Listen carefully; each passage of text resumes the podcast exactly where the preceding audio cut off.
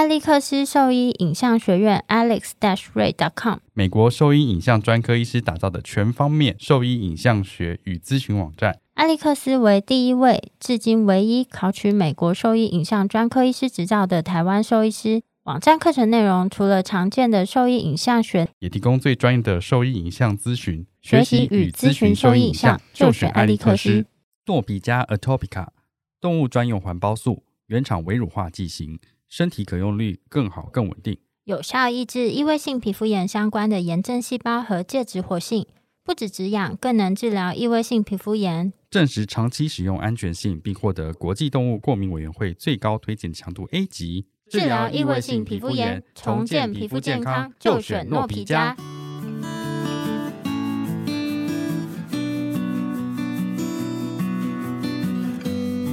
您现在收听的是 Wonder Vet Talk 超级好兽医的闲聊时间，我是兽医师萧慧珍，我是兽医师林哲宇 Steven，在这边我们会用轻松谈论的方式，带给大家一些简单而正确的小动物相关资讯，也会和大家分享兽医师日常发生的有趣事情。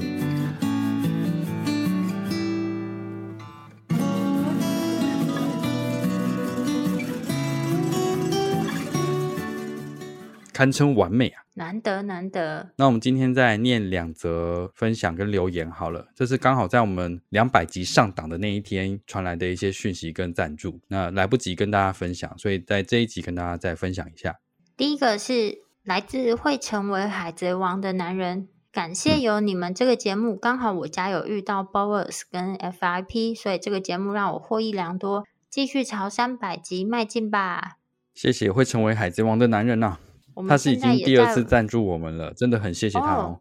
谢谢你，没错，我们现在也算是在之后我们会会有小礼物送给你哦。我们现在也算是在伟大的航道上吧。我们的船很慢，不会，他也很慢啊。你看他才有办法出到这么多集，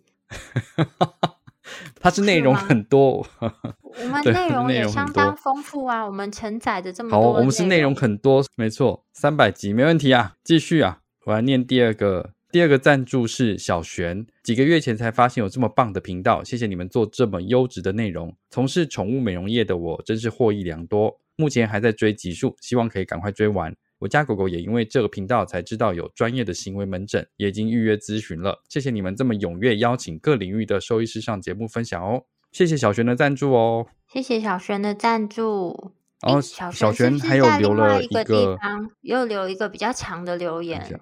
对，我们回答一下你的问题啊，因为我们刚好在两百集的时候问大家有什么问题想要问我们，然后小璇就在 First Story 上面的留言留了一篇蛮大篇幅的留言给我们，那我们来看看他遇到什么问题好了。我们大致简化一下那个内容。主要的问题是，他说在发现饲主去别的医院就诊的流程可能是有问题的情况下，兽医会怎么样去劝说饲主换医院，那他本身也是从事宠物美容的行业。有时候呢，他们遇到就是狗狗有问题，就会劝他们说带狗狗去就医治疗。但是遇到很高的比例呢，就是饲主他可能就是到比较近的医院去进行治疗，然后后续检查过后啦，可能跟他原本预想的结果，可能跟他的认知或者是期望有些落差了。然后他就会觉得说，那是不是变得他把事情讲得很严重，然后造成自主的恐慌，或是说，因为对家长来讲，可能诶你讲的那么严重，可我去看医生，医生就觉得还好啊，什么什么之类的，然后他就觉得将他的处境跟立场有一点为难，有点尴尬这样子。哦嗯。我觉得针对这个问题，其实我们两个也稍微讨论过。基本上来说，至少在你的建议下，就是家长他有带狗狗去就医。如果因为毕竟我们也不太确定狗狗它当时本身的状况嘛，我们还是要本着相信兽医师，就是大家还是要建立在一个互信的关系下。那就是如果说带去给医师检查，医师也觉得嗯，其实就是。他精神食欲等等都正常，然后他走路，因为呃小熊有特别提到一些关节的问题啊，然后呃我们在这么多集数里面分享到，就是比如说膝关节啊或髋关节的疾病，我们是以比较专门的角度去针对这个疾病做建议，但是在多数的情况下，只要这个狗狗它是可以走路，这些手术它不一定是强制性或是必须性，它其实都对我们来讲，其实它是一个选择性的外科。我我觉得就是应该是整体评估下来，他是不是真的有立即的急迫性去执行这个手术，那倒不一定啦。每个医师的观点，我觉得主人饲主他自己也有自己的一些想法跟意愿，所以通常现在目前的兽医师不一定会非常强烈的一直 push 他去做更积极的手术治疗这样子。所以我觉得你有注意到这一点，就给他们建议，这样已经是很棒了。然后另外他有提到、嗯，我觉得啦，我觉得就是因为这样是相关的工作嘛，嗯、所以你在一定会接触到很多养狗狗的饲主，然后你自己也有很多朋友，或你自己也有养狗嘛，所以你可以用分享的方式去讲这件事情。你就说，哎，你可能有注意到他的膝关节或者是髋关节有这样的情况。你可以用你的经验去分享，说你可能觉得哪一间或者是哪边的骨科医院的检查很仔细，看有没有需要去咨询一下专科。我觉得这样子是一个不错的分享方式啦，对吧？就是因为可能他平常的家医科去做了这样的诊断跟建议，或许跟你的期望有一些落差，你可能会觉得说，是不是比较专门的医院去检测完之后会有不一样的结果？我猜他应该是这样的想法啦。所以你可以用这种分享的方式说，诶，例如说某一个客人的狗狗，或者是你自己的狗狗有在某几间比较专门做骨科的医院检查完之后是这样的结果，有这样的建议。那要不要去找比较专门的医院或医师去再做一次评估看看？这样子，我觉得是一个比较缓和的一个建议方式啊。嗯，我觉得可以啊。然后，然后再就是因为你有在涉猎这一些资讯，所以你有可能会知道的比某一些事主来的更多一点。那你可以介绍这些资讯给他知道，例如说某些文章啊，或者听某些 podcast 啊，这样子，这是一个我觉得蛮不错的方式。那他听了之后会觉得说，哦，我的狗狗就是这个问题，有这样的情况，我好像之前都没有注意到，可能可以再找医师再讨论看看，这样子，或许他就会去执行这件事情了。没有，因为他其实骨科是他提到一个嘛，然后另。另外就是狗狗的体态就日渐消瘦，然后请饲主带去附近的加医科看了之后，那加医科听到就是饲主本身他有转诊的意愿，又帮他做了一些检查，但是好像没有太大的起色，那时间就这样越拖越久。其实我觉得他也是一个担心狗狗的心情，所以才会这么着急。我就想说，赶快啊，就是他舍不得看他狗狗就是状况变得更糟。那其实这种情况下，我们。在就基本上每天都会遇到这样子的情形，那一样就像林医师刚讲的，就以自己客观的经验可以跟他在分享，或是把你怎么会知道，或是你认知这个疾病的资讯来源，其实也提供给这个家长。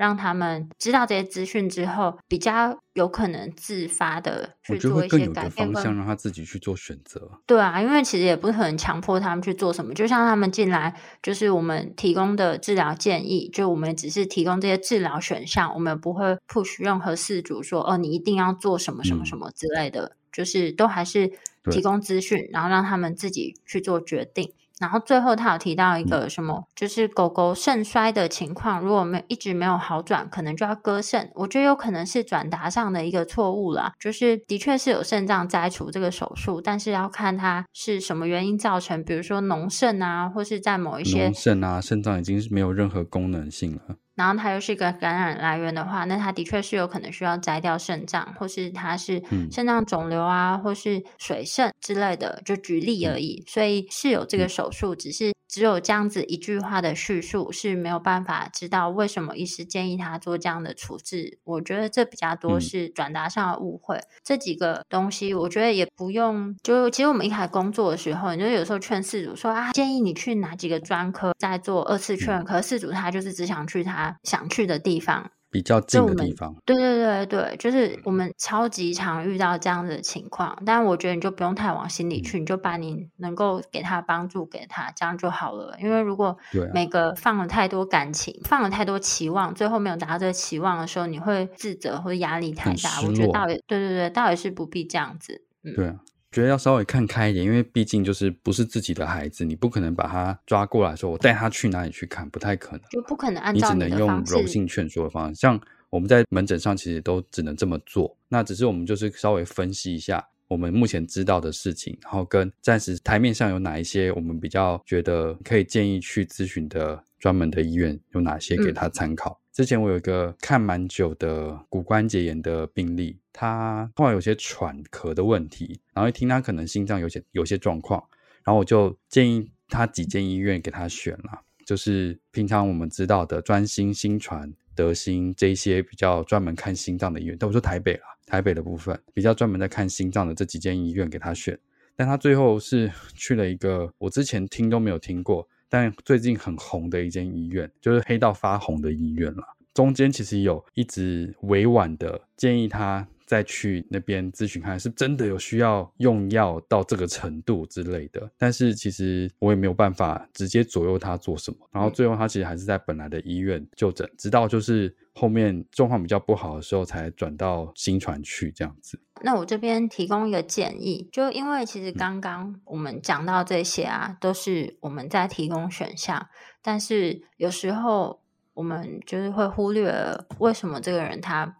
不愿意大家去，他可能是不是有什么困难，或者他有什么想法？所以，如果说你发现有遇到阻碍的时候，其实可以不要那么心急。像我现在就问他说：“那没有办法做这件事，或是就是他现在遇到什么样的困难？就我可以帮他想一些办法。比如说，就是你建议他去比较专门的医院，但专门医院对他来讲收费上。”就真的贵很多，可能或是地点上就真的超级超级远。当然不是专门医院一定是比较贵，但是有可能啦。嗯、那可以先了解一下他目前遇到的困难点是在哪边，那我们就是可以折中去协助他。所以。也许他没有办法达到我们期望，就是最好的，比如说十分的选项，但是我们可以帮他找看是不是有七八分的选项可以去进行。那也至少比我们觉得现在的两三分的选项再好一点。所以其实都是可以协调的。没 有啦，我们说谁两三分？真的好烦哦！我就是想要委婉的讲一些好话，然后你就要帮我挖一个洞，真的很讨厌。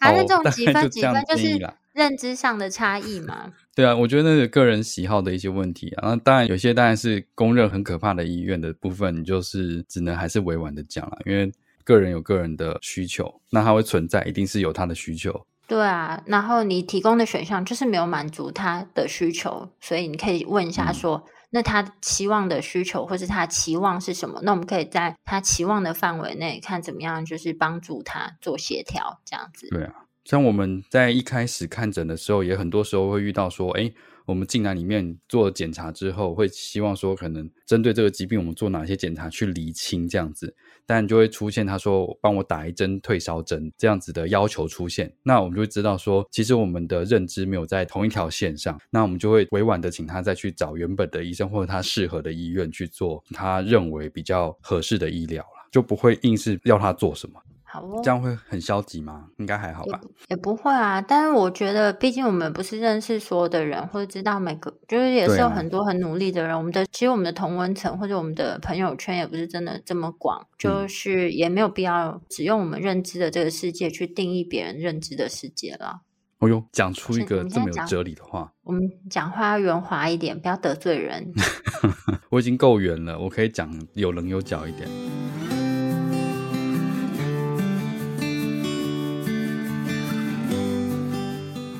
个意不要放手，让互动成为追忆。美国神经专科兽医师选认知障碍专家 Dr. Dewey 设计。脑磷脂 Q10 三米姜黄，神经营养配东方草本，如虎添翼。重新拥抱老狗，今天就向兽医师询问康格意。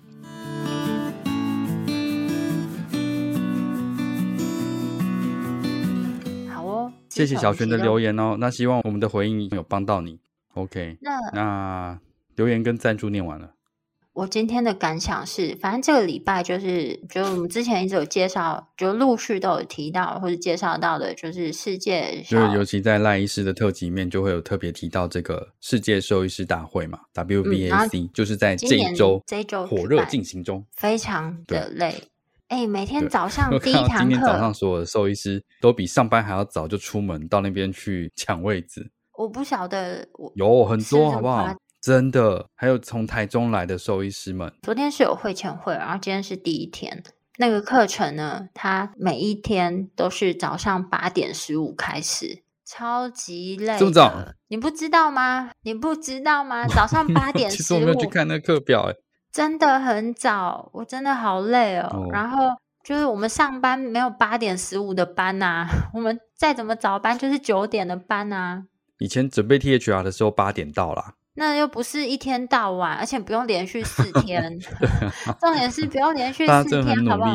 不是啊，你那天做完手术之后也会早一点下班啊，或是中间会有一个比较长的休息时间。嗯、但是这个课程就是它是马不停蹄，一直到哦，对，我看大家今天就是从早上八点十五，然后一直到中午休息时间，还有中午的那个会面，说跟江医师有约会之类的，接着就是下午的课程，然后一直到结束。对，然后甚至有一些厂商，他们有提供早餐会议，就是在早餐时间八点十五更早之前，我不确定到底几点，因为我哪我就是有点抱歉，我真的起不来，我根本没有去看那个时间到底是几点，所以我知道有个早餐会议是想要逼死谁，真的好硬哦，真的不行，专注力没有办法维持这么久，而且如果要上那么久的课，我中间要午睡，没有办法午睡。嗯我会晕倒，然后今天就有那个嘛赖医师有上场，对，然后今天就是听了蛮多专科医师的，就是演讲。其实台湾的兽医师们非常非常厉害，就是大概就是近五到十年内。陆续有很多台湾兽医系毕业的兽医师们，然后他们就到美国持续进修，然后最后取得美国专科医师的执照。在这次的国际性会议，就邀请他们回来，就跟大家分享他们所学的专长。我觉得超级棒的，因为非常难得，而且他们的课程全中文演讲，所以就有点像你就是国外参加会议就全英文演讲，它内容就是非常的精实，我觉得很好，就是满满的四堂课全部给你。对。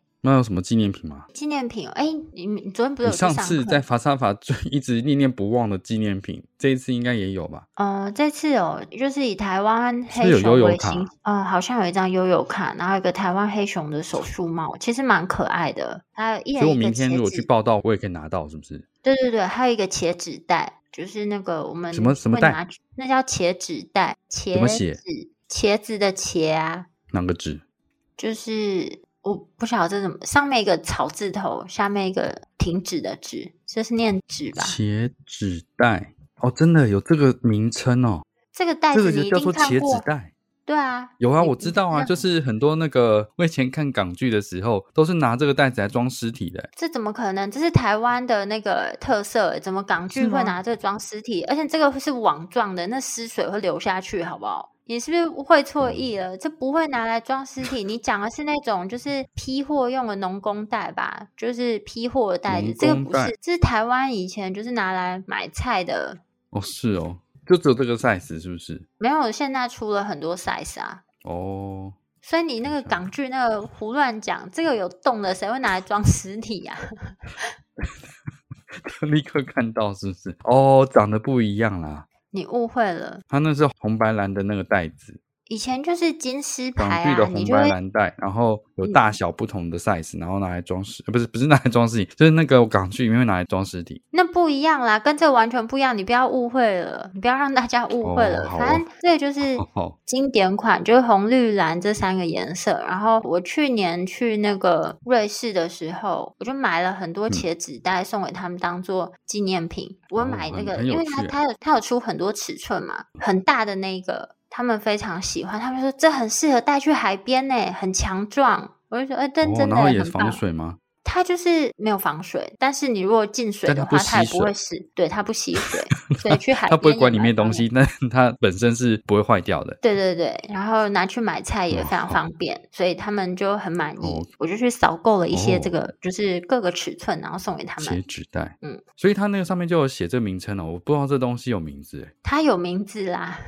只是你去菜奇亚都会看到，这是台湾特色啊，嗯。哦，很有趣，这个还蛮棒的，只是上面不能提字啊。没有，他这次有做了一个小的 WVSC 的 logo 啊，什么图样？哦，它是刻制的，这个是刻制的，刻制的，就是有缝了一个东西上。哦，其实这个袋子有很多活动啊，或者公司他们都会刻制一个就是小的图样，然后再把它缝上去，其实蛮可爱的。哦，那这个部分还算蛮用心的啊。嗯，然后一人一个手术帽嘛，然后悠悠卡。然后还有一些小本子这样子，我觉得这些小东西很可爱哦、嗯。今天比较可惜的是还没有逛到摊位啦。对，我就是想说应该要去逛一逛各个摊位，应该有很多赠品吧。嗯，我看大家去逛摊位好像是都还不错，但因为我今天上的课刚好就是中间的休息时间都超紧凑，我都来不及吃饭跟上厕所，所以就就还没有机会去逛。然后明天会好好的去逛逛。那那我明天跟你一起去逛。会不会又看到那个接骨器在那里？啊、没有，我今天有稍微寻过，没有这个东西。这次的摊位好像也蛮多的，很有趣。逛、嗯、完之后再跟大家分享。我是香港城市大学兽医系外科兼任教授赖佩君兽医师。您现在收听的是 Wonder Vet Talk 超级好兽医的闲聊时间，最专业的小动物知识 Podcast 频道。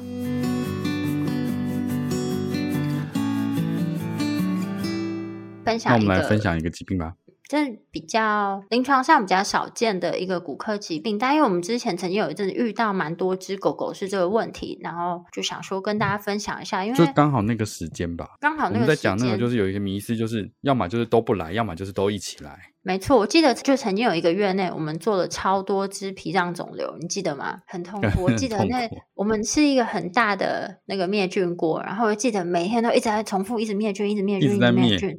然后那个光包器械，然后堆起来的那个器械盒又够高的，然后每天都是就是大狗手术完住进来，然后哎手术完，然后伤口好了稳定了出去了，然后又再换一批一批一直进来，来一只很累很累。好，然后这个疾病就是多少见的话，那篇 paper 是不是从二零一七年七月一直到二零一九年八月，总共统计了十九只十九只狗，但是做了二十三个 procedure。哦，就有有些狗，哎，超少的。有些狗就是可能它双侧都有问题，然后所以它总共做了二十三个 procedure，、嗯、这样是吗？对，总共十九只而已。所以，这其实蛮少见的。嗯，然后这是在瑞典的一个，应该是教学医院啦。但这个疾病在我们上 CCRP 就是这个课程里面的时候就有提到这个疾病，所以原则上它还是在临床上可能会看到的一个问题啊。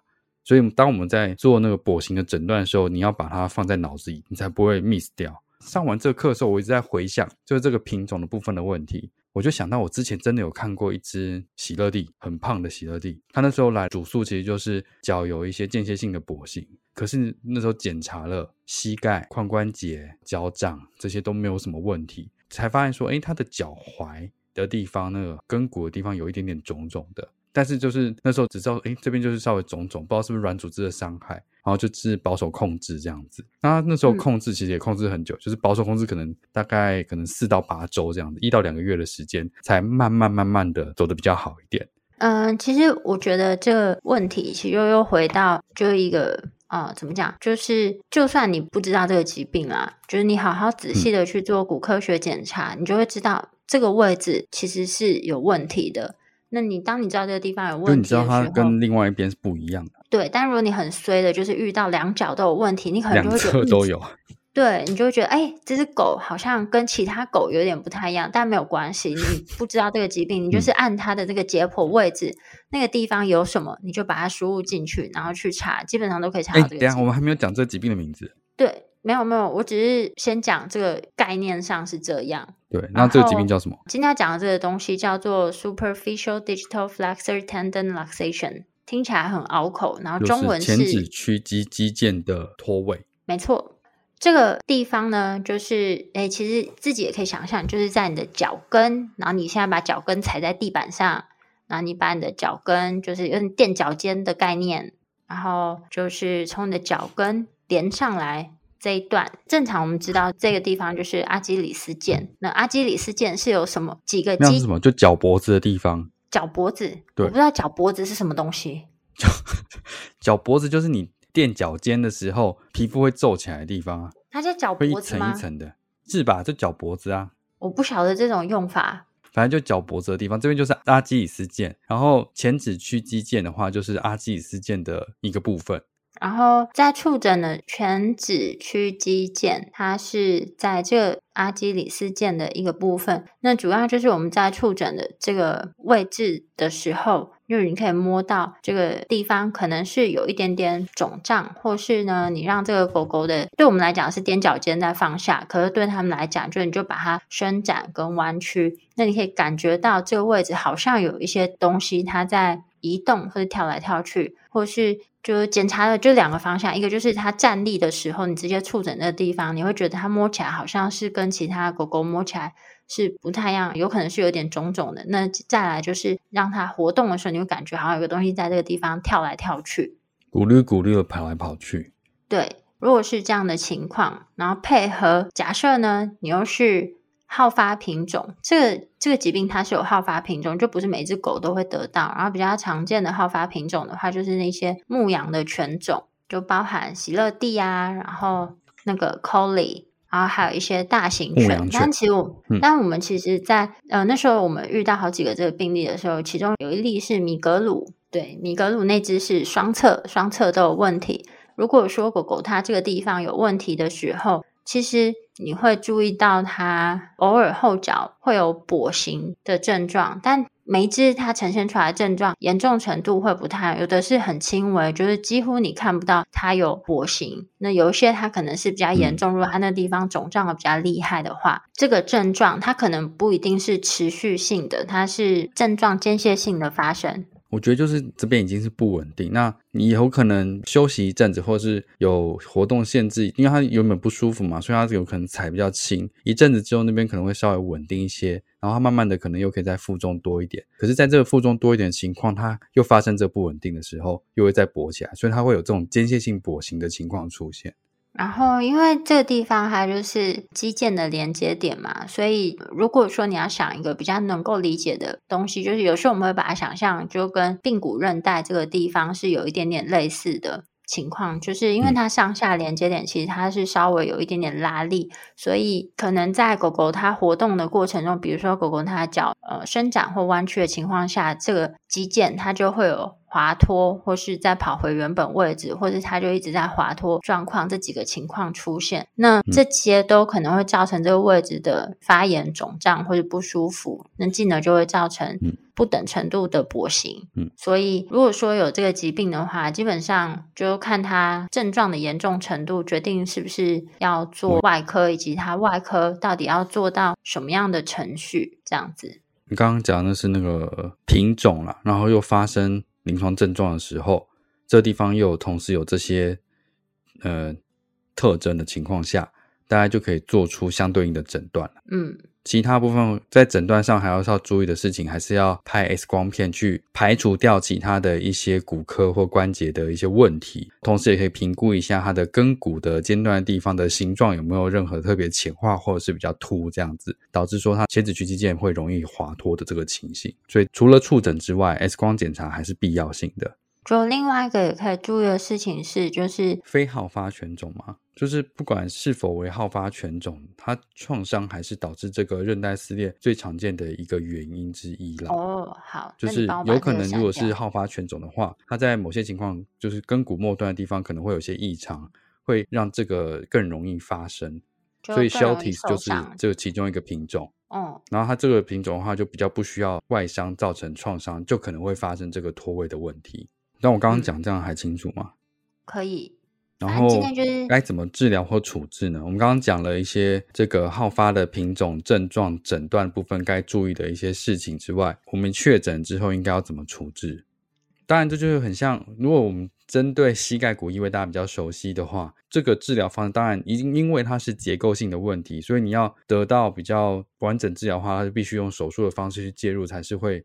比较理想的，因为就像刚刚说的，一个是创伤嘛，创伤它就是那边已经撕裂了，所以你一定要把它那边做修补缝合，它才有可能会回到正常的结构。那另一个就是，如果是好发品种的话，它的根骨的结构可能是异常的。所以你在手术介入的情况下，你才有办法去做根骨的一些处置，让那边比较适合根骨的处置之后，让那边韧带能够坐落在那边更稳固。所以也是需要手术的介入才有办法完成这些事情。所以手术对于这个疾病来说是一个比较好的而有效的治疗方式。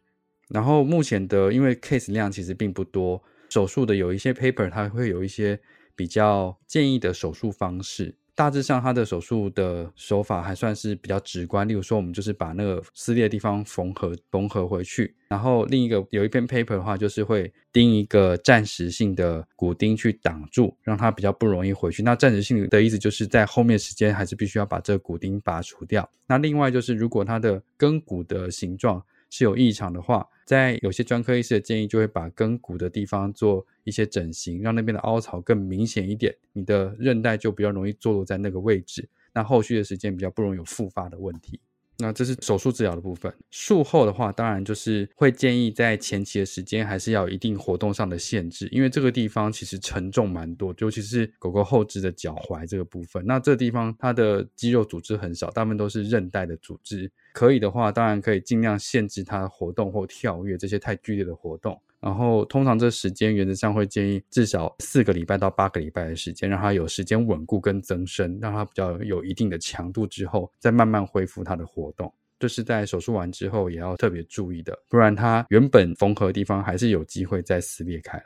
就是大概在这三四年、四五年，就是发表的文献，大概手术方式就比较有一个共识，就是刚刚林医师讲的那样子。嗯那今天只是简单介绍一下这个疾病，嗯、因为想说好像之前完全都没有提到，然后上次不知道聊什么，突然聊到这个，他说：“哎，没有跟大家介绍过这一个，哎，然后就可以介绍一下。啊”虽然说很少见，哎，我在这几年都没有看到，哎，就是那阵子看了一波之后，他就都没有再出现，所以没有。我觉得扣打都用完了。那我觉得是说不用特别觉得啊，我一定要记录这个疾病啊什么。就像我刚刚讲，就针对兽医师来讲。嗯就你就是把骨科学检查做好，你就会知道它有问题的位置是哪里，痛点是哪里，然后你就可以在上网搜寻，不是上网，就是你在查书籍啊，你的资料库里面搜寻说，就是这个位置它可能的疾病有哪一些，嗯、那这个答案就会就是 pop out，它就会跳出来了，对啊，没错。你当时不知道，你还是可以先说不知道，你可以知道说它有问题的点是这边。我通常有我不太确定的事情，我都会先说，我觉得它痛点跟异常是哪里。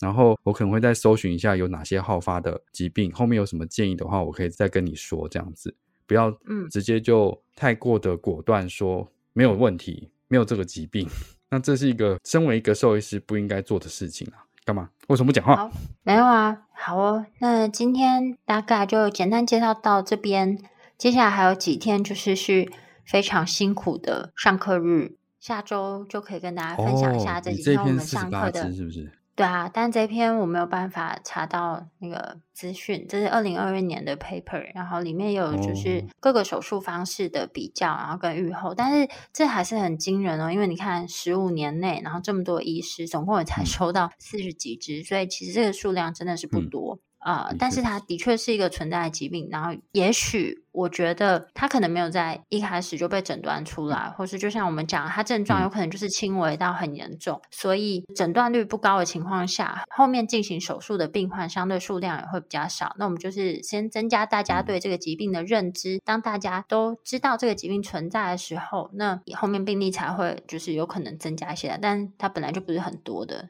只是先大家介绍一下。嗯好，那期待下周我们再跟大家分享一下我们这几天上课的一些新知。那后面几期呢，也会我们已经有一些邀请的来宾，然后有些会跟我们以前分享的内容不太一样，但是我们觉得也是非常有趣的内容，就敬请期待。如果说对我们分享的内容有兴趣或是有疑问的话，都可以上我们的网站，我们的网址是 triple w 点 wondervet 点 com 点 tw，或是 Google FB 搜寻 Wondervet 超级好兽医都可以找到我们哦。喜欢我们的内容，也可以点选 Apple Podcast 上连结，请我们喝杯饮料哦。那今天节目先到这边喽，拜拜，拜拜。